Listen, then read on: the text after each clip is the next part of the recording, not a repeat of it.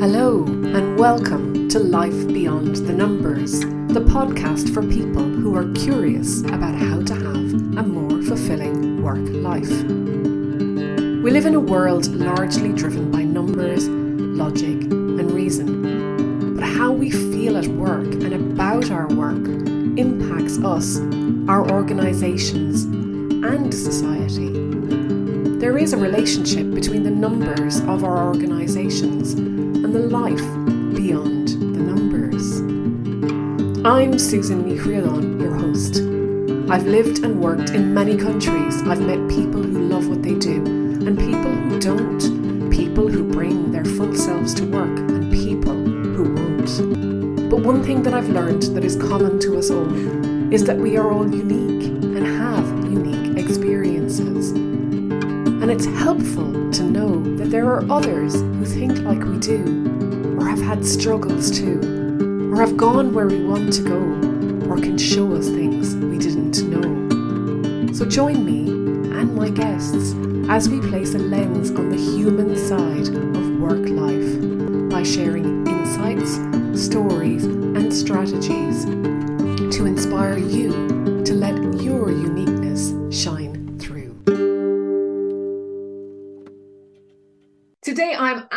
absolutely delighted to be joined by Casey McLaughlin.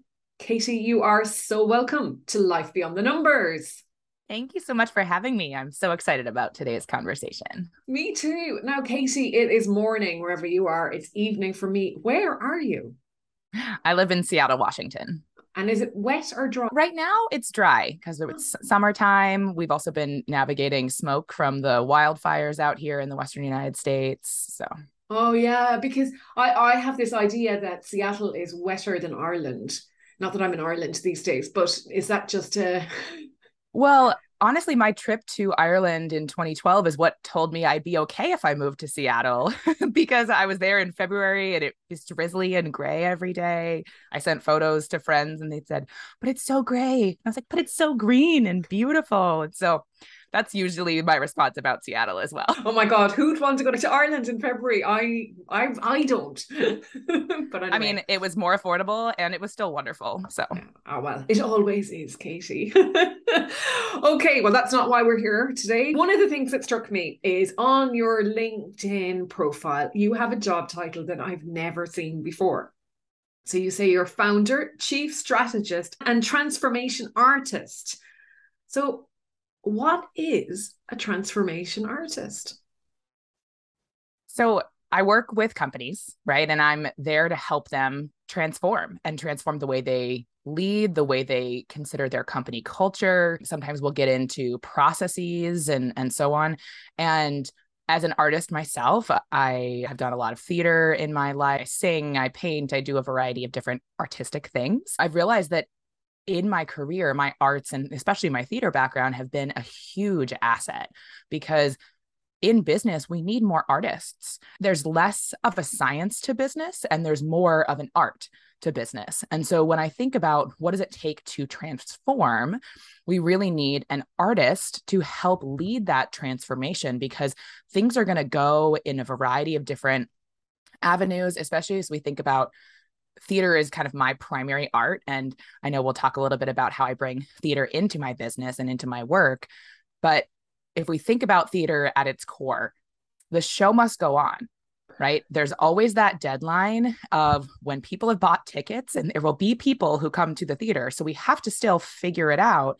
And sometimes that means we have to be scrappy and, oh no, this thing broke. So, like, can we jury rig this together with like tape and we don't have flowers anymore? Can we make those out of paper real fast, right? Like, whatever that is. And that scrappiness, that creativity, and also, I also think of art and artists as very caring individuals. And that's also how i like to approach my work as well is that there needs to be a certain amount of care involved in asking people to make changes.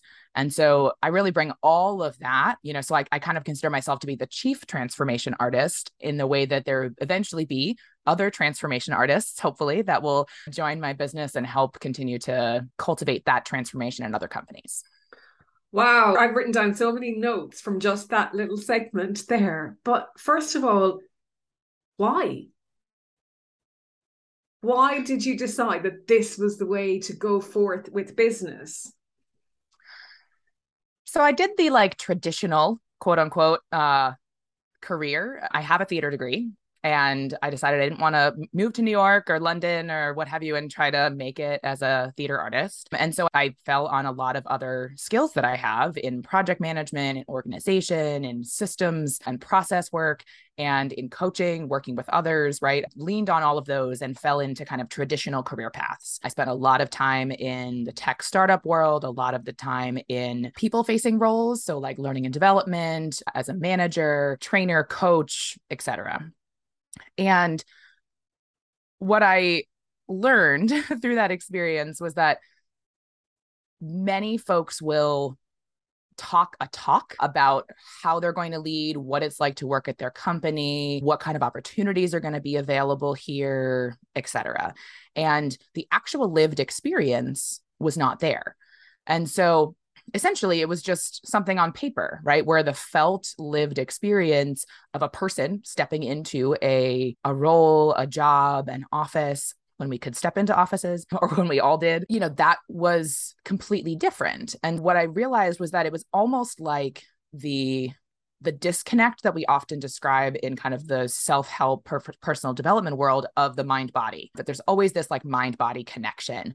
And what i was seeing was kind of this mind body disconnect right? If we think about the mind part being the written the spoken piece and then the body part being the lived felt experience. And so I realized that that integration of mind body really needed to be happening more and that at the crux of all of the conflict I ever experienced personally in the workplace and observed in others was all emotion based and all disconnect in terms of language of how do we even talk about these kind of complex relationships that we have with each other and these emotions that are coming up and the everything else right? And so theater has been a really great vehicle for my own personal transformation and helping me to integrate more of that mind body connection. I, I feel like I first developed a sense of body awareness and mind awareness of my body, I guess is a way to say that when I was in college and I was, you know, studying theater and studying to be an actor and all of those things. And I was like, this was so transformative for me I know that more people need this. I see it in the mental health world, talking a lot about that mind body integration. And when I think about emotions, a lot of people will say, like, it's so hard to talk about emotions. And these body of theater techniques that I first studied in college and have been enamored with ever since, that I now have kind of taken parts of it and have been interpreting it for my own purposes called image theater that is a way to speak using your body without using words. And we always talk about how an image is worth a thousand words, right? And so what we essentially do is we create our own images. We create our images with our body of here's how it really feels to be in this scenario, or here's the role I feel I have to play when I'm at work, right? And we don't have to know all the words to describe it just right, but we can express it right? We can create that image physically manifest it with our face with our body expressions. And i always coach people to make that expression larger than life because in life when we express emotions to each other they're usually very tiny because we're trying to like hold them in. And so i encourage people to make them larger than life so we can really see what are you trying to express. So that is a very long answer to why it isn't it isn't. No it's, it's absolutely not because it, it was fascinating and i was gripped and and i wish that there was video to go along with this in one way because all the things that were coming up like people keep themselves small in the workplace and how you would shrink up or if you're hiding how you would actually literally hide behind something or if you're an angry person that maybe you're looming over others and there's exactly. a lot of power in that. And just because that's how you feel, it doesn't also mean that I suppose that's what you really want to be able to do. Exactly. Yep. So, regardless what I've been, I talk a lot in my business and especially with leaders because leaders are often the most influential towards the employee experience, right? So I try to work with leaders as much as possible, but I also work with a whole team. And especially with leaders, what I try to emphasize is that your intention matters the most, right? So, like getting a handle on what is my intention and how do I want to show up in this conversation, right? So, that's the first piece. You have to start with yourself. But then the other piece of that is the impact. So, this, there's this other human on the other side of conversations, right? they have their own experiences, their own expectations. They've been influenced by society that tells them what leaders are supposed to look like, what issues leaders are going to bring up, that you have to fight for things, whatever, right? All of those are like societal cultural images that are perpetuated by the media, you know, and a whole variety of other sources. And their experience beyond even just the societal stuff, their own personal hurt that they've experienced in the workplace from bad leaders this can even go back more like in a psychotherapy route for like their past experiences of being bullied or like having an abusive relationship. Any of those things are all going to be impacting their reaction to how you show up as a leader, regardless of your intention, right? Because your intention has a huge impact. I don't want to poo poo that, right? But the impact of what you say or do may not match up with your intention. And so that's where we have to, as leaders, continue to be like emphasizing that intention through our words, through our actions, and make sure that we're repeating that so we can try to help others take their guard down at work and know that we mean what we say when we want them to contribute or when we want feedback or when we say that we care about them. Like those are all things that are kind of foreign messages that from the expectation of what it is like to be in the workplace, have a leader, and what they're going to be, how they're going to be involved with us, I guess. It's fascinating, isn't it? Because I mean, I get the whole like your intention and your impact not might not meet and that other people will carry what they're feeling into the conversation which will have the impact on how they receive the information and so on. But also if your intention is to just show in inverted commas that you care we'll also pick up on that. You know that uh, if you're just doing it for the sake of doing it and you don't mean it but your intention is to kind of oh let me just get through this meeting pretend to this person that i care about what they're talking about. I'm going to pick that up. And i think that's where people do themselves a disservice a lot is their intention isn't pure. Absolutely. Well and i think even beyond that i think I believe that no person wants to make other people feel bad. Right.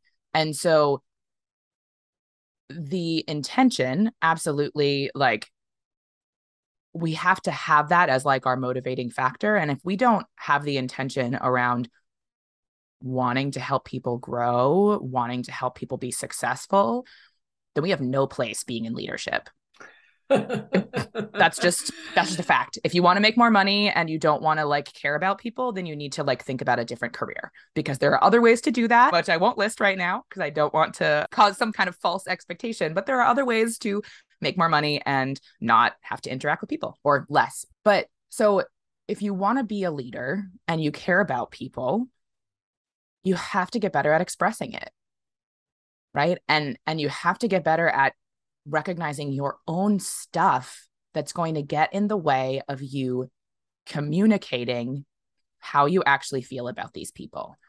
And that includes navigating your own stress level, navigating the pressures that you're receiving from your leadership, and of course, also navigating your own personal stressors, right? And being aware of the unintended impact some of the experiences that were surprisingly hurtful that I experienced in the workplace And I use the phrase workplace hurt rather than microaggression and rather than like workplace trauma because I think it's a broader description of what happens. And I think that both the term workplace trauma and the term microaggression bring with them a certain connotation that many folks will say that's not for me. Like, I don't fall into that category.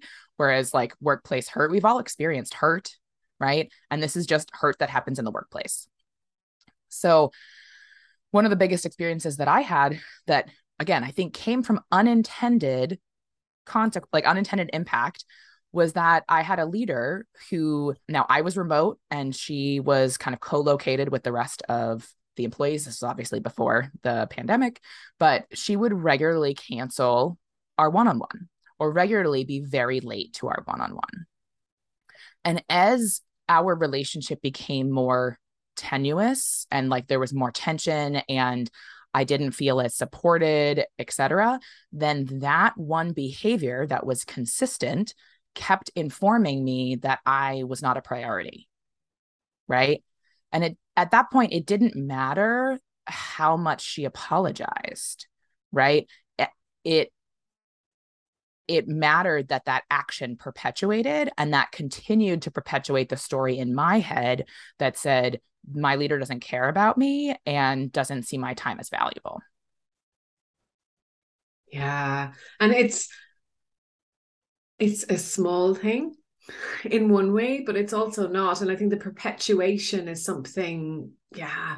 And there's this guy that i was working with who is really tall you know, quite tall and I suppose carries that demeanor of being in charge, of command and control, even though not like that. And again, the unintended consequences for him often were people were afraid of him. And he's a gentle giant, but it was more that I'm a 20 something, you're in your 50s, and I don't know if you're safe or not. And I guess, yeah, just things that we don't think about and how we carry ourselves and how we just snap at somebody or not meaningless whatever everything has an impact and everything can have unintended as well as intended consequences. And often the intended ones go out the window. Right. Absolutely. And i think then as well the other thing was you know i used pure before the pure intention but i suppose it's more about sincerity you know mm. that actually and like you said none of us get out of bed in the morning wanting to inflict harm on other people and if we do there's obviously no place for us in the workplace either well there is unfortunately right. i do think there are a few probably masquerading but i certainly felt like that at times but there is I suppose there's just the sincerity that you can bring to letting your own defenses down if you are a leader so that the other person doesn't have to put their defenses up. You don't need to know everything. You don't need to be command and control. And in fact, it's not really going to help. Right. You know, I was seeing something recently where, you know, the specific definition of what we used to think a manager or a leader was supposed to be and like the messages that we would continue to get. And control was one of the big words right? I'm a millennial. As more millennials continue to mature in the workplace you know fun fact if you did not know millennials are no longer right out of college. We've now been in the workplace for a long time etc as more of us are are occupying more of the workplace, we are demanding more right? And and that's not to say that folks older than me or from other generations aren't demanding that same thing. It's just as a collective right we are demanding more and that more is connection. It's not necessarily more pay. It's not necessarily more opportunity. It's usually connection and meaning. Does my work mean anything my partner and I were just having this conversation last night about his work and how, you know, he made a decision to move into an area of tech that was in kind of the climate area, right? Because that work would give him more meaning. But his day to day is not giving him that meaning, right? He's too disconnected from the actual meaning of the work the company is doing, right? So that's something else that, like, as leaders, we could take that scenario, that specific experience, and be considering how can we create more meaning for our employees in their day to day work. And if I connect this back using some other words that might help resonate with other leaders, this is all about how we're told as leaders and especially as executives that we need to be conveying vision and values to our employees. The vision and values, that is the pathway towards meaning for all of your employees to feel that connection to the mission of your company and and to the values especially of your company. Because if your mission is maybe not noble and like not super meaningful, but it is about like selling things and making money. Like that's okay. But like your values, that's where the meaning can come in, right? So this level of transparency and then being able to say, okay, so being transparent means as a leader, I want to share with you some of my challenges. And as a leader, I also want to share with you what I'm observing in your behavior, employee, team, etc. And then team employee, I want you to share back with me like what are the problems and the faults in this policy, in this process, in how we take care of our customers, in our product, whatever that happens to be. But we don't take the time to articulate to our teams and in our day to day what does that connection to mission, vision, values, what does that connection actually look like in practice? And that's frequently left up to the employees to make meaning. And that's a big lift if we don't see it. Huge.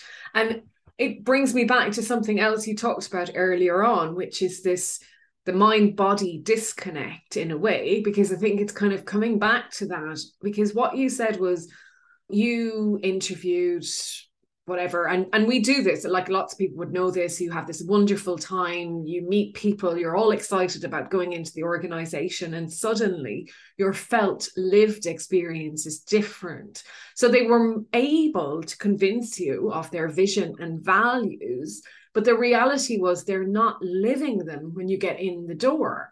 And that's a huge disconnect. And how? I mean i know you've said a bit there what we could do but do you think people even recognize it casey do you think that leaders and teams are aware that they are not walking their talk? I think holistically and as a whole leaders are not aware. And i think i think our leaders are just too saturated right? They have too much on their plate, they're managing too many people. And 60% of managers have had no manager training. And if they have had manager training, it's probably in compliance related things, right? It's probably in how to use the PTO system, right? Like how to use the performance review system. It's all systems and, and compliance related. And it's not about this interpersonal communication. And even beyond interpersonal communication, it's not about self awareness, boundary setting, managing your time as a leader. Like, what is the expectation of you as a leader in terms of how much time you are spending with your employees and developing them? Right. We need to completely flip our expectation of how much time leaders should be spending in different buckets of tasks. Absolutely. And I think then the point there is if you're not developed yourself, you're never going to be able to develop others. So the system perpetuates itself. Yes, right. And, you know, then I've worked in a lot of, I love the startup and tech world, partially because there's so much possibility and I love possibility. That makes me very excited. Unfulfilled possibility happens when, you know, when we're just walking, we're not walking that talk and many folks who start their own company, which then leads to a startup that then hires bunches of people, they may have never been also educated or trained or coached on how to make that transition from being the person in their house, their garage, whatever, who's building this thing by themselves to now you are an executive leading multiple other executives and trying to set strategy and trying to not get in the weeds where that's not your job anymore. And and so it just be creates again this like you said this self-fulfilling prophecy where we have leaders, executives who don't have any development, but now they have this experience on their resume, which looks good to future employers. And so there's this expectation oh, you're an executive, you must not actually le- need leadership training, right? I definitely had a, a VP of HR say that when I was trying to advocate for all the executives going through the same leadership training that their leaders were going through.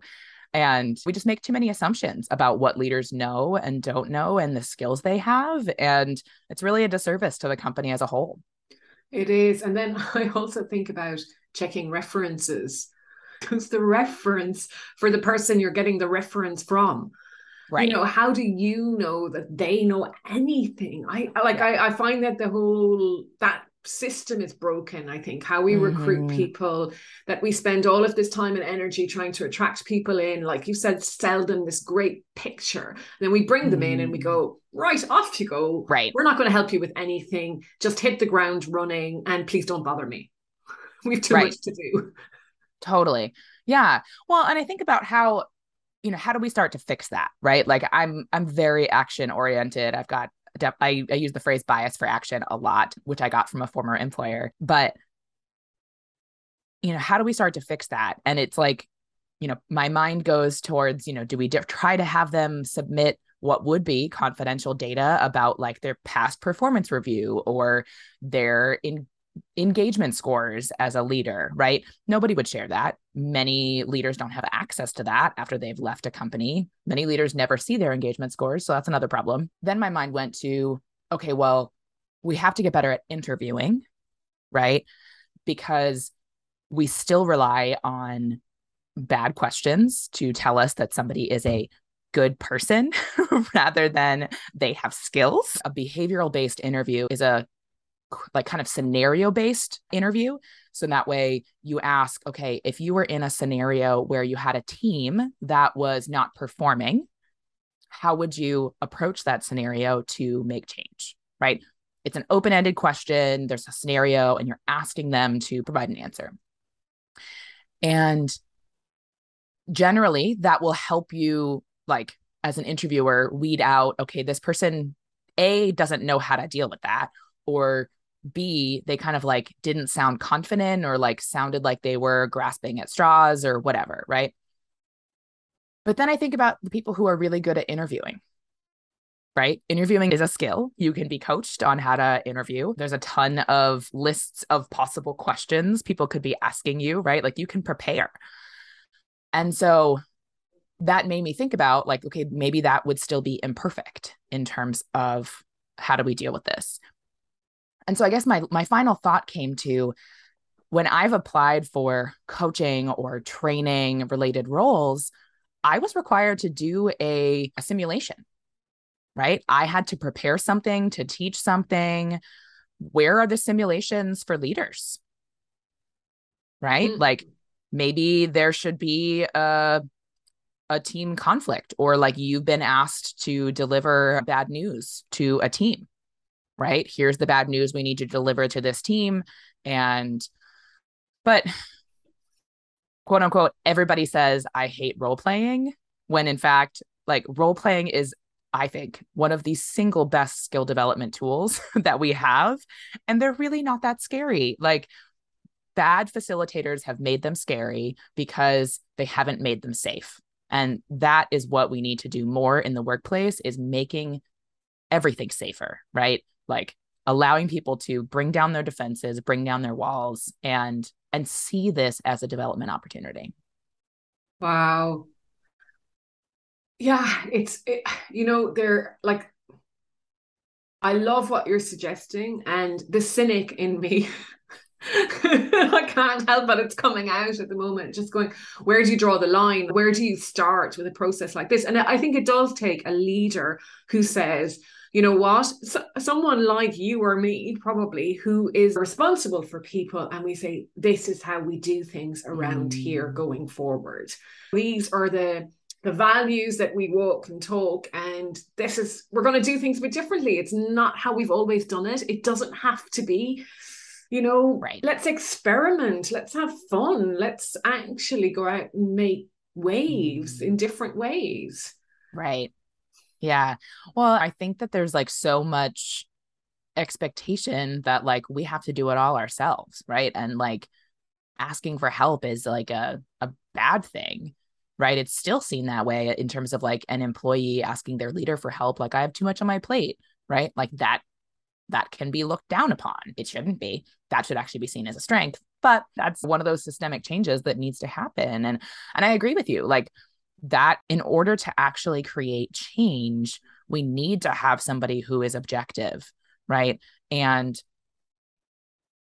at the same time, though, and I'm curious, like your thoughts on this too, Susan. I've had somebody ask me if I was being hired by an, an executive team to help promote change, doesn't that mean that I would put the executive team's goals and priorities above the the needs of the people in the organization what exactly do you mean by that? Or did they? Uh, so, like, if the executive team was asking me to ignore some data or not talk to certain people, right? Or okay, I get you. With, yeah. Right. Yeah. Yeah.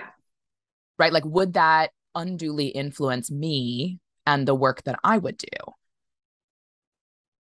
And I'm curious, like, does that bring up anything for you, Susan? Because I'm sure that you have the same scenario where, like, it's the leaders who are bringing you in. so, oh, yeah, I, I have no interest in playing games.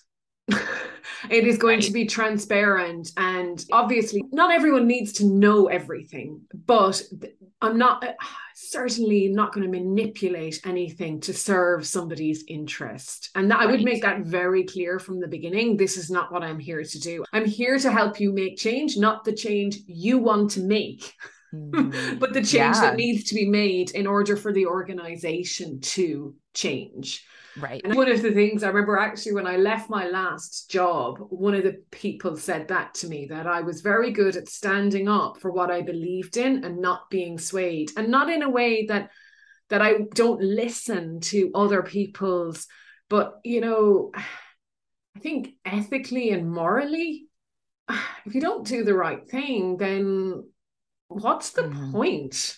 Right.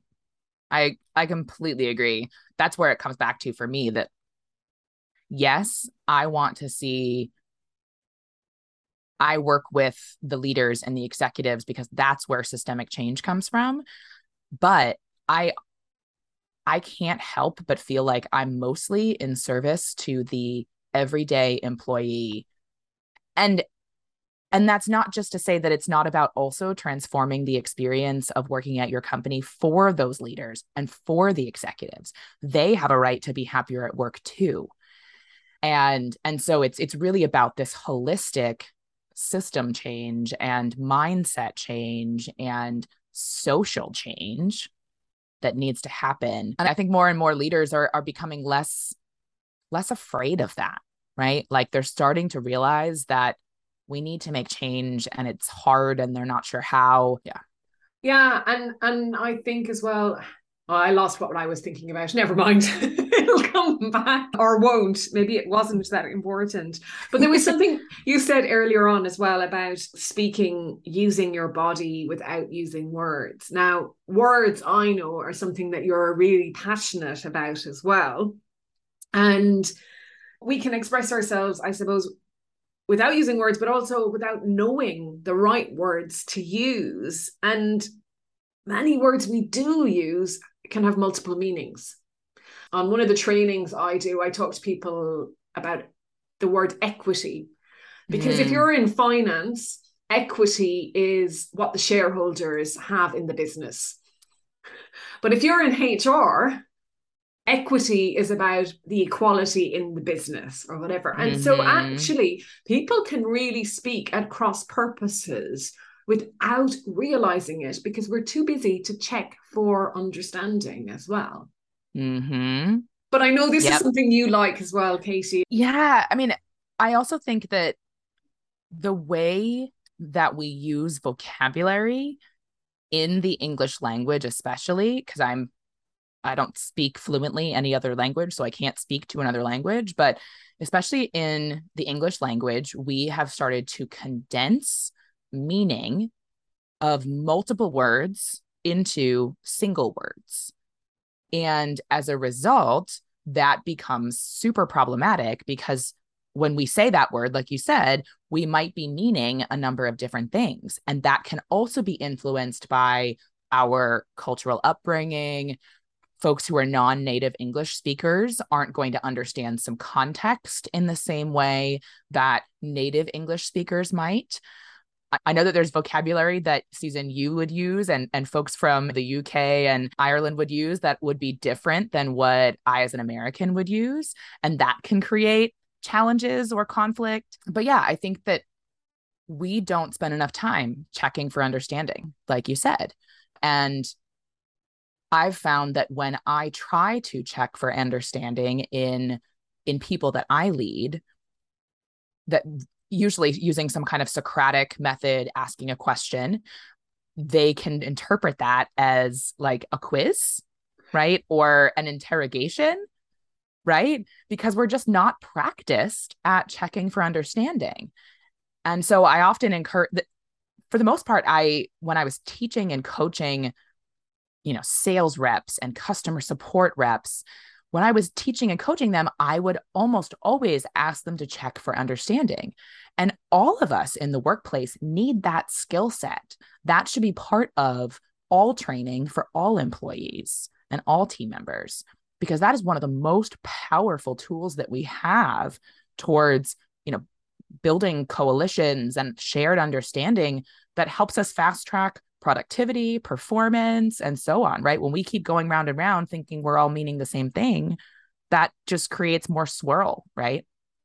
Yeah, more confusion and more and conflict probably as well because yeah i go off and i work on what i think you want and right. and i come back 3 weeks later and you know yeah right meanwhile i'm thinking you haven't done the work right? What have you been doing for three weeks? Why did it take you three weeks?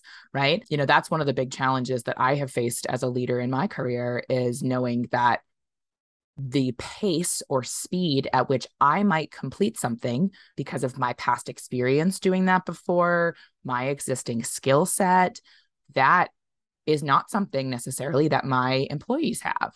So it's going to take them longer than I think it's going to take them. And that's, I think, one of the big disconnects we forget about. Absolutely. And it if we go back to earlier on when we talked about emotions and what we bring into the office and our experiences as well, could be I might be a perfectionist and I treble check everything. Or there's so many different ways that we procrastinate. Even when we look busy, we're researching it to death or whatever it might be. We all have our way of approaching work. And that's really important to understand as well. I think for a, a, mm. a leader and team members, everybody will approach the same piece of work in their way. Yep. And understanding who does what enables you then to put the right people together to do the right thing as well. And yeah, like it's fascinating. We really don't spend enough time thinking about behavior and what is underneath the behavior of people. We're too easy to dismiss, oh God, Katie's just lazy, or Susan takes way too long, or Susan never gives us a straight answer, whatever it is, but mm. we're not mm. understanding the driver of those behaviors. And I think right. I think that is probably the future of work is without analyzing it to death you know, either. That's the problem, isn't it? We try and checklist everything or make it into a system or a policy when actually it's really about the human to human connection, which is what right. millennials you tell me you're looking for. Believe me, the X Gen are looking for it too. totally. Yeah. no, no, I know. I know. yeah. When I think about meaning in my business and and what if change and effect I want to see on the world as a ripple effect, when we are happier at work, when we have these skill sets where we can better communicate, collaborate, understand each other, we're going to have happier families. Then we're going to have happier communities, right? We all want to see a better world. And I think the biggest thing comes from a sense of caring, right? And, and a sense of turning down our own expectations, our own assumptions that people are out to get us or that, you know, everybody is the same and has the same motivations when we're all individuals. And again, I do believe that everyone wants to have a, a good life, wants to be wants to be happy, wants to feel connected, and doesn't want to enter the world like making everybody miserable. Absolutely. And the caring thing, and I think this might be coming back to what I thought about earlier, because like I would feel very, very, very closely aligned to what you say. And that's kind of what gets me out of bed every morning and what I believe in. And the caring, I think we often, and obviously I can't say this for everybody, but we tend to maybe care about ourselves and our impressions and our reputation and all of that too much. And one of the things that I remember doing, this is, relates to theatre, I think, and how theatre is so powerful, is I did an improv session and I volunteered to get stuck into the session. And the guy said to us, Look, you know, I'm going to throw crazy scenarios at you and whatever, you know, go with it. And make sure that you respond to your partner in a way that makes them look good. Yes. And when you have that in your head, then nothing is about you. You're actually just responding to them so they don't look like an idiot, you know, because you know they're going to do the same for you. Right. Yeah. That is one of those like core lessons, I would say, that that we can pull especially from improv and theater as a whole is all about the ensemble. At least that's how I was educated in the theater that like we are all required in order to make this thing happen. And so there's a sense of appreciation for the people who take tickets, right? And the people who are on stage, the people who are dressing you, doing your makeup, whatever that happens to be. But it's not just about the actors who should get accolades, right? And yeah, this whole like ensemble, when we work towards something together, which I think really relates to teams and the workplace, right? And if we're out to make other people look better, that all speaks to how can I help you be successful in business? And then if I'm helping you be successful, I'm contributing to the business's bottom line, right? There's that disconnect, that this feeling that if we care about our people more or invest more in our people, make them happier that that is misaligned with our business outcomes. And it is it is the core of our business outcomes. It is. It is the core of our business outcomes. And it's back to the systemic. It's the world we live in. It's how the capitalist model has developed how the workplaces have developed around that and how society functions in a way. Society is very, very, very broken in most countries in the world. And yeah, we have happier people at work. We'll have happier families, happier communities, happier societies, happier countries, happier world. Yep. And and you know, and people will say, oh, well, it's just work. But actually, what I say to that is you spend most of your adult life and your week at work. So why not make it work that matters? Mm-hmm. Make meaning from it and make the world a better place. And it doesn't like it might sound like pie in the sky, but it's not. It really yeah. isn't. It cannot right. be that difficult to turn the Titanic. Totally. Maybe not the Titanic yeah. isn't the right example, but you know what I mean? totally. But getting back to that just for a, a moment, there's I mentioned before about how like potentially the mission of a company is not the most meaningful, right? We sell widgets or we sell whatever. But when we seek meaning in the day to day connections, and when we think about how can I help make this other person better? How can I make them look good? that feels good too, right? Getting into service is often a really important tool used in mental health spaces around helping you to feel better too, There's a lot of data out there about how when we serve others, we feel better, right?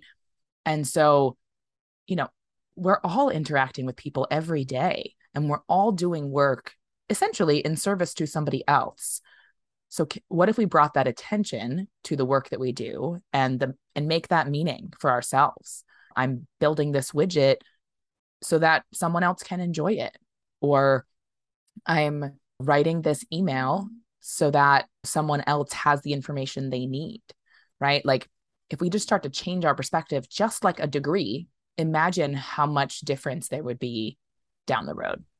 And that then circles really nicely back to what are your mind and body saying together at work? Because if you're, you know, slouched over your desk when you're writing that email, there is no way you can care. Mm-hmm. If you recognize that and start to breathe, and you can shift it. And and I think the other thing is when you shift how you look at things, things do change. They do. It's crazy. It's like a it is crazy, but it happens because yeah. you're you're looking at the world in a different way and the world responds in that mm. way back at you. Yeah. Katie, I could talk to you all day into the next day and the following day, I think. and I'm delighted Katie reached out to me on LinkedIn and on a post and said, Hey, I think we should talk. And we did. And I'm so happy that you did that. So thank you so much for doing that. And if anyone else would like to reach out to me, please do go ahead and do that. Now, before you go, Katie, this podcast is being recorded in advance not not specifically but in advance of you getting married. So you're getting married in october.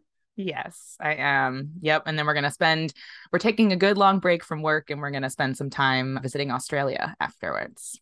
Excellent. How exciting. Yeah. whereabouts? Kind of all over the the eastern coast of australia. So we're going to spend some time up in the great barrier reef and melbourne and sydney of course. So i'm very excited. Excellent. I lived out in Australia for two years. About it, more for us back, to talk about. Way back in 2000. It's a long time ago. The country is still like it exists, but I'm sure it's changed utterly in that time. Mm. Katie, thank you so much for your time. And if somebody would like to connect with you, what is the best way of finding you? So you can reach me at my website, mclaughlinmethod.com, which I'm sure we're going to put in the show notes. And please feel free to connect with me on LinkedIn. I love to collaborate with folks, and I'm always sharing nuggets and ideas for how you can implement things today to make a better workplace. Absolutely. Check Katie's website out. There are fantastic blogs in there, and it really comes across that you care. Yeah. It's just wonderful. It come it lifts off the page and you just yeah, you get that feeling. So Katie, thanks again for your time and all the best next month. I have hope you have a fantastic wedding day and all the best in the thank future. Thank you. Thank you so much. And thank you again for this great conversation. Anytime. all right. Thank you so much for listening. I hope you've enjoyed the paths we traversed on today's episode. If something rang true for you, be sure to let me know. Or maybe you can share this with someone in your life who would benefit from listening too. And if you enjoy helping others, I'd be so grateful if you would leave a review so that people who might also be curious about their own life beyond the numbers can discover this podcast too.